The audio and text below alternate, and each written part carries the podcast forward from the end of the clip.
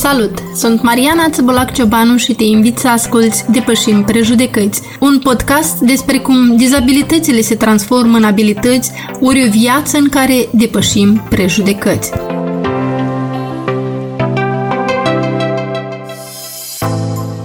Accesibilitatea culturală pentru persoanele cu dizabilități este esențială pentru a asigura că toți oamenii au oportunitatea de a se bucura de bogăția și diversitatea culturii și a artei. Este o abordare care vizează egalitate de șanse și participare activă a tuturor membrelor societății asigurarea că spațiile culturale, cum ar fi muzeele, teatrele, galeriile de artă și alte instituții, sunt proiectate și echipate astfel încât persoanele cu dizabilități să aibă acces facil, acest lucru poate include rampe pentru scaunele cu rotile, ascensoare accesibile, toalete și alte facilități. Dar nu numai, pentru că accesibilitate înseamnă și furnizarea de informații accesibile pentru toți, inclusiv pentru cei cu deficiențe de vedere sau de auz. Asta poate însemna texte în format braille, traduceri în limbajul semnelor, materiale audio și alte mijloace de comunicare accesibile. O avem astăzi ca invitat pe Elena Cojocari, directoare adjunctă proiecte culturale și educative la Muzeul Național de Etnografie și Istorie Naturală, cu care vom dezbate acest subiect. Bună ziua, Elena, și vreau să-ți mulțumesc foarte mult că ai acceptat să fii invitata podcastului nostru de astăzi. Bună ziua! Îți mulțumesc foarte mult pentru invitație. Sper să fie un podcast cu folos. La sigur așa va fi care a fost principiul după care te-ai ghidat să te implici în proiecte de promovare a accesibilității muzeului în favoarea persoanelor cu dizabilități? Într-adevăr, este o latură nouă pentru activitatea mea, atât în cadrul muzeului, cât și în general. În 2018 a survenit propunerea de la Ministerul Educației, Culturii și Cercetării ca muzeului să-i se ofere un grant pentru adaptarea expozițiilor pentru persoanele cu dizabilități. A fost o provocare destul de nouă și complicată pentru noi, mai ales că era la finele anului și cu mari rezerve am acceptat această provocare. Atunci am pășit pentru prima dată pragul asociațiilor persoanelor cu dizabilități și vreau să vă spun că nimic nu se face fără oameni. Am întâlnit oameni care m-au ghidat în acest domeniu, domnul Ștefan Oprea, domnul Viorel Zaporojan, doamna Natalia Babici și alți colaboratori ai centrelor, ai asociațiilor care țin de respectarea drepturilor persoanelor cu dizabilități. Împreună cu ei am stabilit necesități lor, ce ar trebui să fie adaptat în cadrul unor muzee și deja am convenit asupra creării produselor culturale pentru persoanele cu dizabilități de auz, de vedere și pentru persoanele cu dizabilități locomotorii. În acest scop am colaborat cu meșterii populari care au uh, acceptat provocarea de a crea obiectele necesare ca persoanele cu dizabilități de vedere să le poată atinge, ca aceste exponate, replice a exponatelor originale care în muzei se află sub sticlă, să fie posibil de atins. Astfel, domnul Victor Pelin din Creuleni, meșter lemnar, a creat o colecție de obiecte etnografice din lemn. Vasile Gonjar din Hoginești a creat obiecte din ceramică. Valentina Guțu din Edineț a creat obiecte din textile, păpuși etnografice. Eugenia Moldovanu din Bălți a creat obiecte din fibre vegetale și am apelat la ajutorul unei firme din Chișinău, o firmă care creează obiecte din fier și din metal,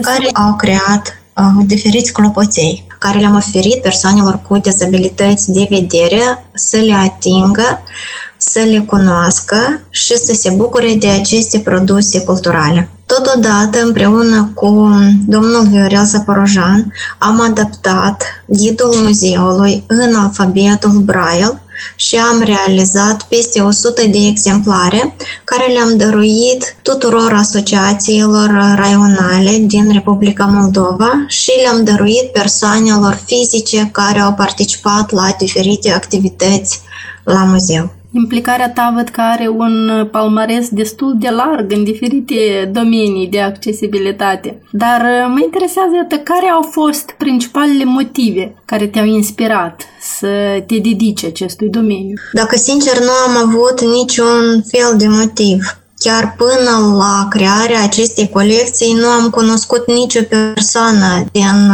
cadrul asociațiilor persoanelor cu dezabilități de vedere sau auz și chiar mă miram când îi vedeam pe stradă sau în transport public cum comunică între ei în limbaj mimico-gestual sau cum utilizează bastonul alb pe trotuare, pe drum, cum urcă în transport public mă uitam cu frică și cu admirație cum utilizează scaunul cu rotile și mă minunam de curajul acestor persoane, cum rezistă într-un oraș, într-o capitală care se vrea europeană, dar încă este foarte mult de lucru până a ajunge într-adevăr de a le oferi o accesibilizare acestor persoane. Până a participa la acest prim proiect nu am avut nicio motivație deosebită. Odată ce am pășit pe această cale, mi s-a trezit curiozitatea mai ales după ce am făcut cunoștință cu ei mai de aproape. Dacă îmi permiți, am să fac aici o precizare suplimentară pentru ascultătorii noștri. Elena este și studentă la doctorat la Târgoviște, scrie acum o teză de doctorat și aș vrea să te întreb, să ne spui de ce ți-ai ales tema ta de cercetare vis-a-vis de accesibilitatea muzeilor. Dacă vrei să ne povestești mai multe despre aceasta, chiar sunt curioasă. Atunci când povestesc cunoscuților, prietenilor despre cercetarea la care am acceptat să fac parte, prima întrebare este de ce am făcut uh, acest lucru de ce doar eu sunt persoană cu dezabilități? Adică prima întrebare este de ce ești persoană cu dezabilități? Care ar fi interesul meu să merg pe această cale? Nu sunt persoană cu dezabilități. Aș fi vrut să cunosc și să ajut cât mai mult în acest domeniu. Ideea de a realiza o asemenea cercetare mi-a venit după al doilea proiect, după ce am făcut cunoștință cu domnul Victor Corol, director al Asociației Infonet, cu ajutorul căruia am implementat un proiect la muzeu, fiind la fel sponsorizat de Ministerul Educației, Culturii și Cercetării și atunci eu am înțeles că în Europa și în lume sunt atât de multe posibilități de creare a adaptabilității proiectelor culturale, nu doar muzeilor, dar și cinematografelor, teatrelor, sălilor de operă. Faptul că în Franța sau în Marea Britanie, în Spania, în Olanda. Sunt atâtea proiecte de accesibilizare interesante, inovatoare, care oferă posibilitate atât muzeilor de artă, cât și muzeilor de științele naturii să ofere cât mai multe produse culturale inclusive. Aceste proiecte sunt interesante atât pentru persoanele cu dizabilități, cât și pentru toată familia lor pentru cei care, din curiozitate, vor să cunoască simțurile rudelor sau prietenilor. Și eu consider că doar atunci când vom cunoaște ceea ce simt persoanele cu dezabilități, vom putea să comunicăm și să avem o interacțiune mai strânsă între toți membrii societății. Eu am pornit pe calea studierii istoriei muzeilor și adaptării expozițiilor pentru persoane cu dezabilități. La fel mă interesează foarte mult sportul legislativ, fiindcă Constituția și legile muzeilor specifică dreptul fiecarei persoane de a participa la cunoașterea produselor culturale, dar nu totdeauna este posibil ca legile să fie implementate în viață, anume din cauza necunoașterii. Și mai apoi încerc să dau răspunsuri cum ar putea fi adaptate produsele culturale pentru persoane cu dezabilități de vedere, de auz, cu dezabilități locomotorii și de gândire. Și în final propun activități didactice care ar fi putut utilizate la muzeu pentru anume aceste persoane. Deci aceste propuneri vin ca recomandări finale pentru teza ta de doctorat. Da, într-adevăr, teza este o, una practică, fiindcă absolut tot ce scriu în teză este testat în muzeu cu ajutorul elevilor și membrilor asociațiilor persoanelor cu dezabilități. Foarte frumos! Iată, ai vorbit mai sus despre un șir de proiecte care le-ai observat că se desfășoară în Europa. M-ar interesa ce proiecte concrete s-au implementat până acum la Muzeul Național de Etnografie și Istorie Naturală pentru a face experiența muzeală mai accesibilă tuturor categoriilor de dizabilități. Deci după ce am realizat proiectul Touch History, atunci când um, exponatele pot fi nu doar văzute, dar și atinse, am colaborat cu Asociația Infonet, cu ajutorul căruia am adaptat sala Natura pentru persoanele cu dizabilități de vedere și auz. Adică toate cele patru zone din această sală, înălțimile Nistrului, Codrii Moldovei, Bălțile, Stepa, dar și harta care se află în centrul sălii, a fost descrisă într-un limbaj accesibil și a fost realizată audiodescripția în patru limbi, în română, franceză, engleză și rusă, Desigur că au fost adaptat și în limbaj mimico-gestual, au fost realizate filmări și uh, prin uh, scanarea QR-codului care se află pe vitrinele acestei săli, vizitatorii pot cunoaște mai de aproape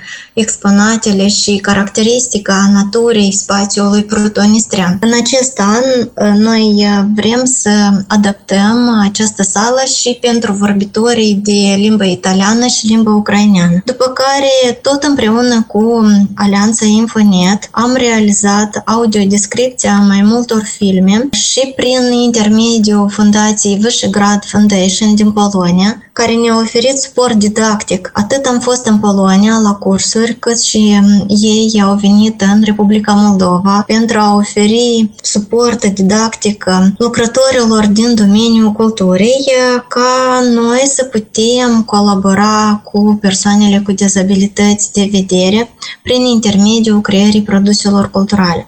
Astfel am realizat audiodescripția a 5 filme printre care și filmul Călăraș ținut la poarta raiului. Este un film etnografic care l-am prezentat în diferite raioane, dar cel mai des l-am prezentat în cadrul asociațiilor aici la Chișinău.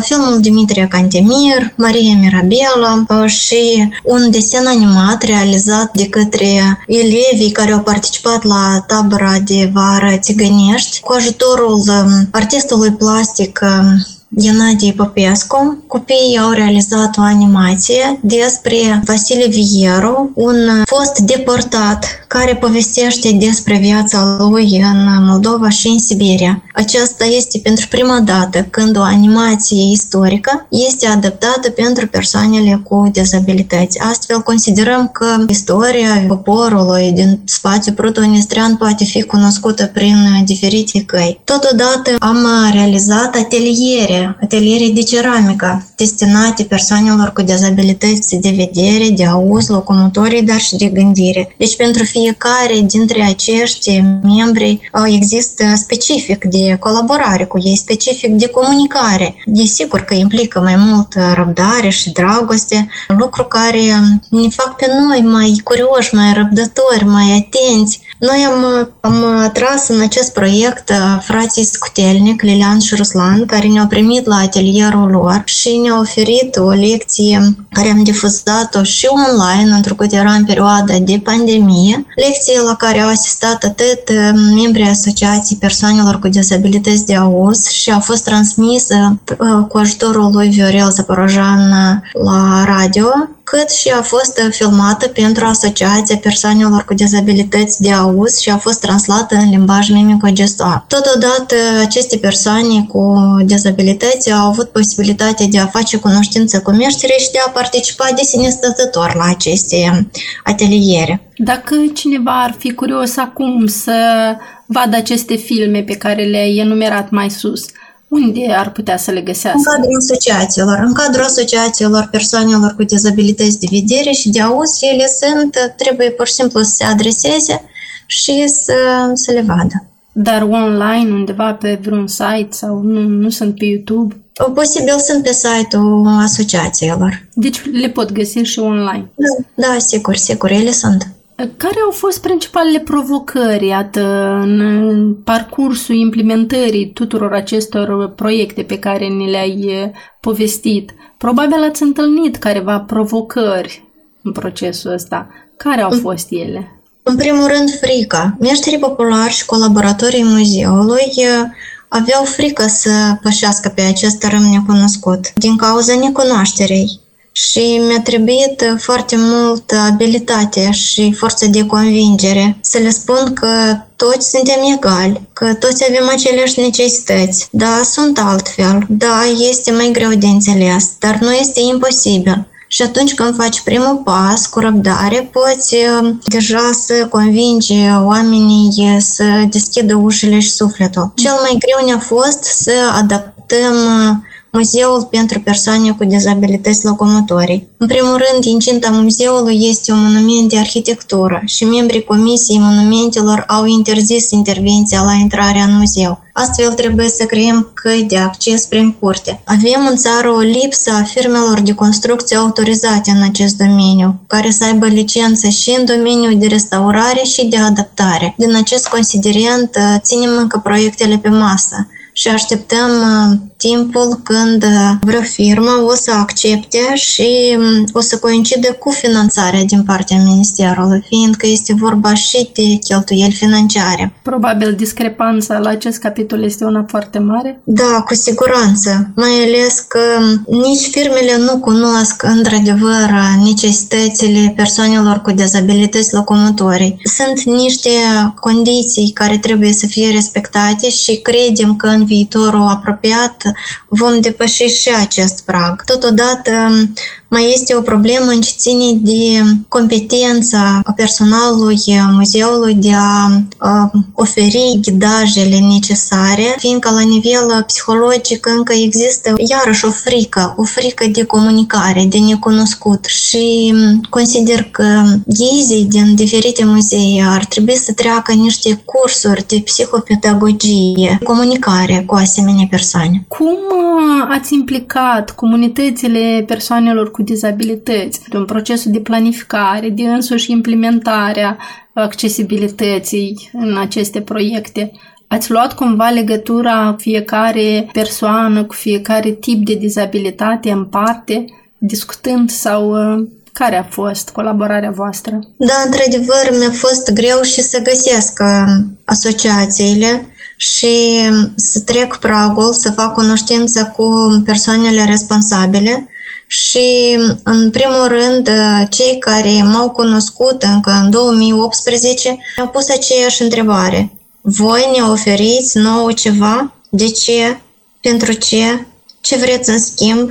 Și am spus că nu vrem în schimb nimic. Pur și simplu să ne spuneți de ce aveți nevoie. Această barieră, um, fiindcă pentru prima dată muzeile s-au adresat ca să le ofere gratuit un produs cultural și nu le venea să creadă acest lucru. Totodată eu um, am studiat înainte de a bate la ușă, am studiat problema în cauză și cunoșteam acest slogan. Nimic pentru noi, fără noi. Incluziunea este esențială în asigurarea drepturilor persoanelor cu dezabilități și nu trebuie să omitem părerea lor. Deci eu, care nu cunoșteam care sunt necesitățile, numai decât am vrut să domine părerea lor. Și atunci când um, Deja am uh, stabilit niște relații concrete cu ei. Vreau să vă spun că colaborarea a fost destul de fructuoasă, atât cu Asociația Persoanelor cu Dizabilități de Vedere, care primii mi-au oferit un suport um, didactic, cât și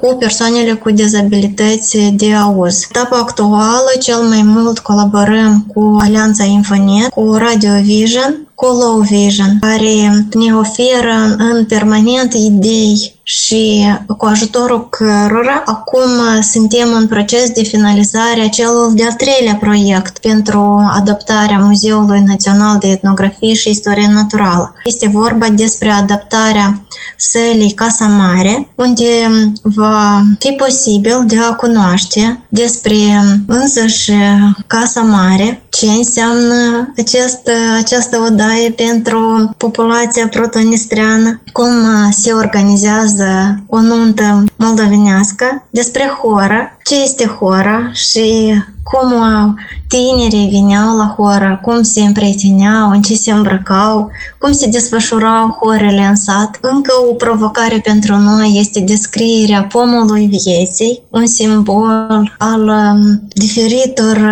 țesături care apare pe țesături, pe lemn, pe covoare, pe costume tradiționale, dar pomul vieții este cel care întâmpină vizitatorii muzeului în prima sală tot în cadrul acestui proiect, vizitatorii vor avea posibilitatea să cunoască succint istoria Muzeului Național de Etnografie și Istorie Naturală, cât și vor cunoaște cum arată el, descrierea arhitecturală a acestuia. Dacă ai putea să-mi oferi un exemplu concret, vine o persoană nevăzătoare la muzeu. Ce face el? Cum îi explicați? Sau foarte rar vin persoane nevăzătoare de sine stătător. De cel mai multe ori vin organizat din cadrul asociațiilor, atunci ei ne telefonează, planifică chidaj și noi pregătim text special pentru ei, colaborăm în vederea ce i-ar interesa cel mai mult, ca să nu reținem persoanele în muzeu mai mult de două ore, ca să nu-i plictisim. Dar atunci când colaborăm cu ei și știm precis ce i-ar interesa, este mult mai ușor ușor. Persoanele cu dezabilități de vedere sunt foarte curioase și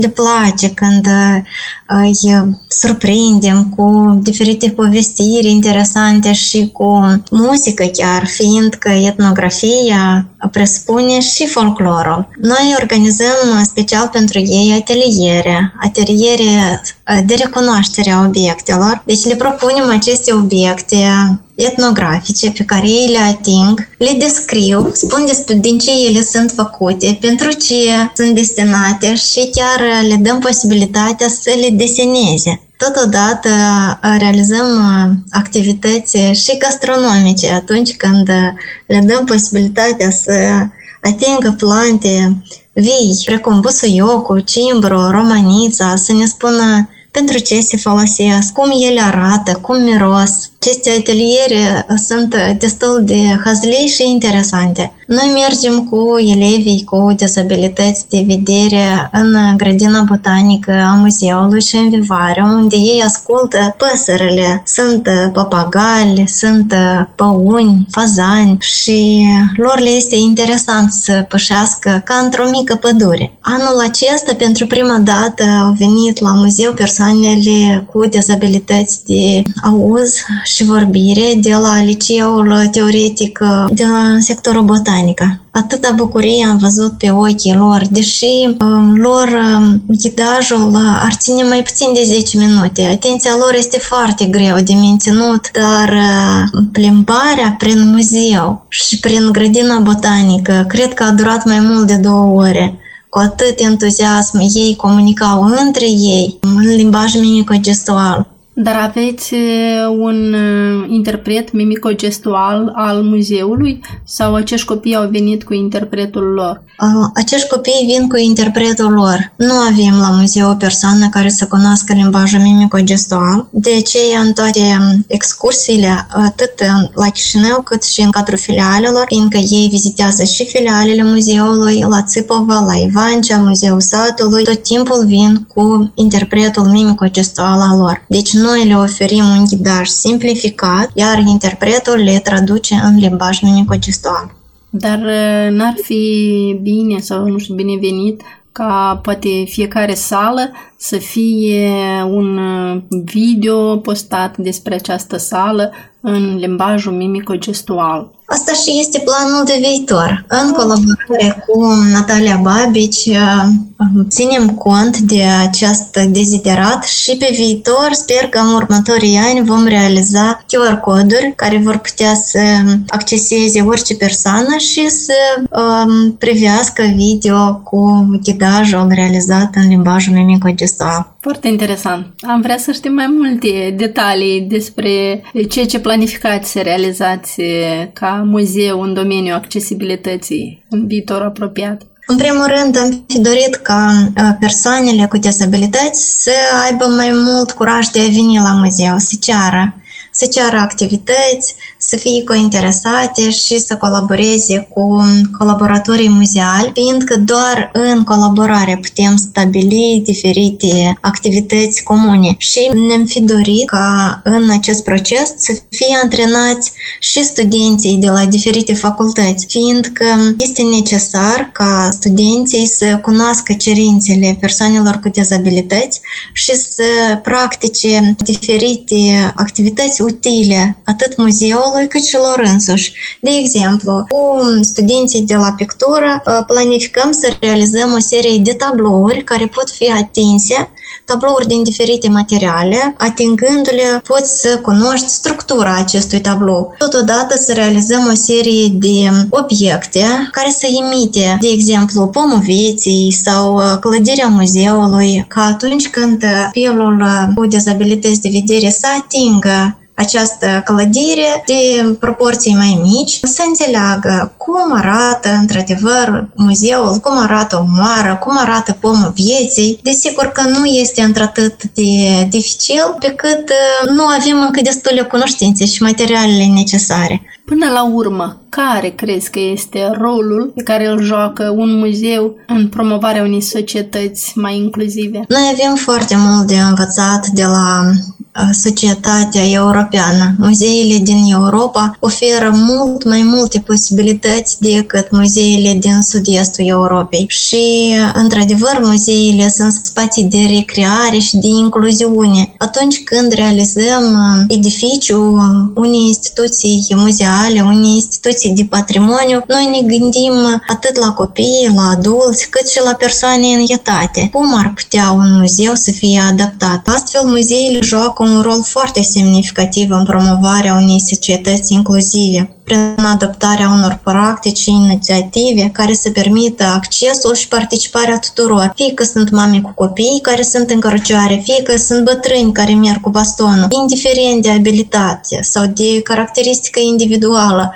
la muzeu, ca și în parc, ca și într-un cinematograf sau într-o sală cu operă. Noi trebuie să avem acces pentru fiecare rampe de acces, lifturi, indicatoare, informații ușor de accesat pentru persoanele cu mobilitate redusă, dar și cu vederea scăzută. Să implementăm tehnologii și servicii care ușurează accesul pentru persoanele cu deficiențe de vedere sau auz la tot ceea ce oferă expoziția. Colaborarea între asociații, nu doar cu muzeile din Chișinău, dar și cu cele din teritoriu fiindcă în Republica Moldova sunt foarte multe muzee interesante care au diferite, diferit specific. Muzee care prezintă pâinea sau care prezintă vinificația, care prezintă oieritul, meșteșugul prelucrării lemnului și așa mai departe. Călătoriile și cunoașterea diferitor zone turistice la fel sunt foarte binevenite. Care ar fi pe final mesajul tău pentru ascultătorii noștri. În urma acestui proiect, care va finaliza acum în noiembrie 2023, vom crea o aplicație mobilă a muzeilor din Republica Moldova, o aplicație care poate fi instalată foarte ușor în telefon și cu ajutorul acestei aplicații orice persoană va putea să găsească datele de contact a muzeilor din Republica Moldova. Muzeul Național de Etnografie și Istorie Naturală se află practic în centrul centrul orașului Chișinău este strada Mihail Cogălnicianu, numărul 82. Alături, în acest perimetru, se află și Muzeul de Istorie a Moldovei și Muzeul de Artă. Deci toate muzeele, practic, se află în centru. Sunt la în apropiere de 10 minute unele față de altele și este ușor de găsit, se află și pe hartă Google. Colaboratorii muzeului tot timpul sunt cei care cu mare drag acceptă provocările tuturor de a participa la activități culturale și ateliere. Toți doritorii sunt așteptați cu drag să ne viziteze muzeul și chiar să inițieze diferite activități cu ajutorul colaboratorilor muzeului. Așadar, asigurarea că reprezentarea culturală în expoziții, în spectacole, în alte evenimente, reflectă diversitate de experiențe, inclusiv cele ale persoanelor cu dizabilități, este un lucru foarte important. Asta poate contribui la eliminarea stereotipurilor și la promovarea unei societăți mai inclusive. Acest episod de podcast este elaborat în cadrul proiectului Acces Egal, bazat pe drepturile omului al persoanelor cu dizabilități de vedere și auz la patrimoniul cultural, tradiții, practici, costum național, mod de viață, habitat implementat de Alianța Infonet în parteneriat cu Muzeul Național de Etnografie și Istorie Naturală, Asociația Surzilor din Republica Moldova, Asociația Radiovision și Centrul Național de Informare și Reabilitare a Asociației Nevăzătorilor din Moldova, cu suportul financiar al Ministerului Culturii, în cadrul programului de proiecte culturale desfășurate de organizațiile necomerciale.